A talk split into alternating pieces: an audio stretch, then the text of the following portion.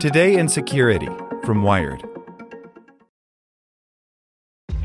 This episode is brought to you by ShipStation. You know, some things take a lot of work, like sending little robots to far off distant planets. And just as that's challenging, so too is running a successful e commerce business, especially when there's so much to do. So I want to introduce you all to ShipStation. Now, I love using ShipStation because of its easy to use dashboard, which makes managing orders and printing labels a breeze and super smooth. Oh, and the customer service is just out of this world. It's exactly what you need to help grow your business. Sign up for your free 60-day trial at shipstation.com slash technews. That's shipstation.com slash technews. When you need mealtime inspiration, it's worth shopping Kroger, where you'll find over 30,000 mouthwatering choices that excite your inner foodie. And no matter what tasty choice you make, you'll enjoy our everyday low prices, plus extra ways to save, like digital coupons worth over $600 each week. You can also save up to $1 off per gallon at the pump with fuel points. More savings and more inspiring flavors make shopping Kroger worth it every time. Kroger, fresh for everyone. Fuel restrictions apply. Today in Security from Wired. Hold everything. Stormtroopers have discovered tactics. In The Mandalorian, Imperial troops have finally figured out how to do more than charge straight ahead. By an angry staff officer.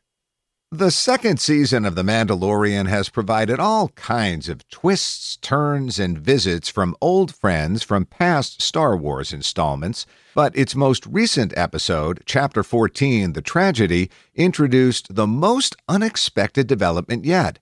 After decades of headlong frontal assaults while wildly shooting from the hip, stormtroopers have at last stumbled upon basic tactics. Stormtroopers have long demonstrated a shocking lack of tactical agility for the supposed shock troops of the Empire. Even victories like that on the ice planet Hoth came with destroyed vehicles and dead troopers scattered across the snow. Charging forward and yelling, Blast 'em! seemed to be the limit of their ability to employ fire and maneuver against their enemies. It's as if their strategic development had begun with the assault wave tactics of 1914 or the Soviet human waves at Stalingrad and then just stayed there forever. If you don't have to worry about recruitment and retention, body counts aren't a metric that drive organizational change. Over the centuries, most armies have come to some basic conclusions. It's preferable to attack the enemy from the side or flank than from the front. Machine guns or other weapons to suppress the enemy are sort of a must have, and a leader on the ground should direct combat actions. Massing all available fires on the enemy and then maneuvering to find a weak spot in their defenses is pretty much the best path to success. While common to all military forces in the real world, these concepts have to this point escaped the Imperial Stormtrooper Corps. From actions aboard starships and the Death Stars to Hoth to Endor, stormtroopers have only ever relied on superior numbers in battle. Mass took the place of, well, just about everything else, including basic blaster marksmanship. The spray and pray technique may have disrupted enemies, but it did little to harm them.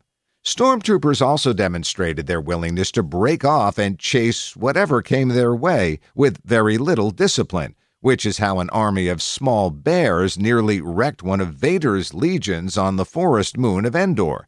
So the modicum of tactical acumen that stormtroopers displayed last week came as a genuine shock.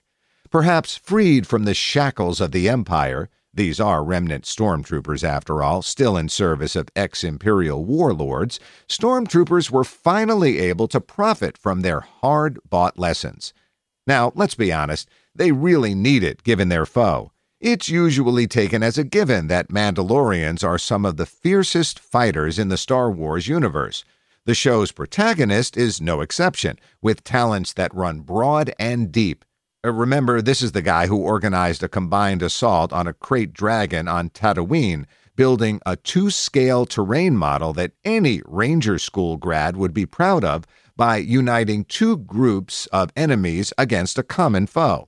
Not just any enemies, but the Sand People, who since first appearing in Star Wars Episode 4 have had nothing but enemies. That's the diplomatic equivalent of getting Iran and Saudi Arabia to team up.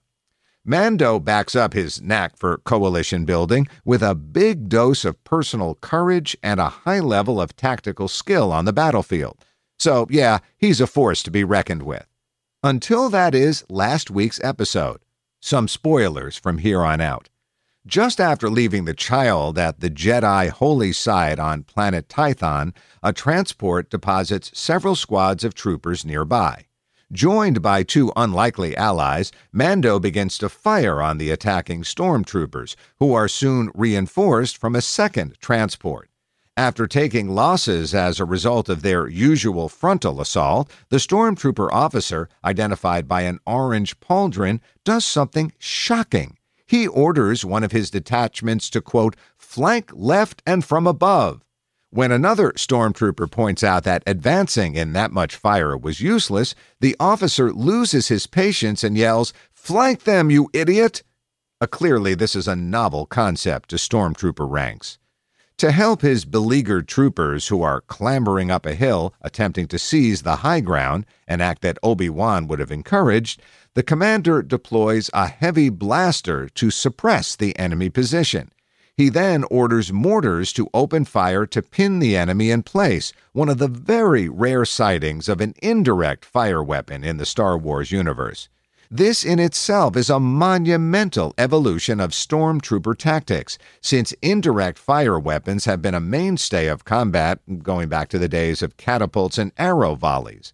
Massed artillery fire has been central to combat since World War I minus occasional indirect fire weapon appearances from the clones, the Ewoks, and, hate to say it, the Gungans, it hasn't really appeared in the Star Wars universe to the same extent it's dominated modern battlefields.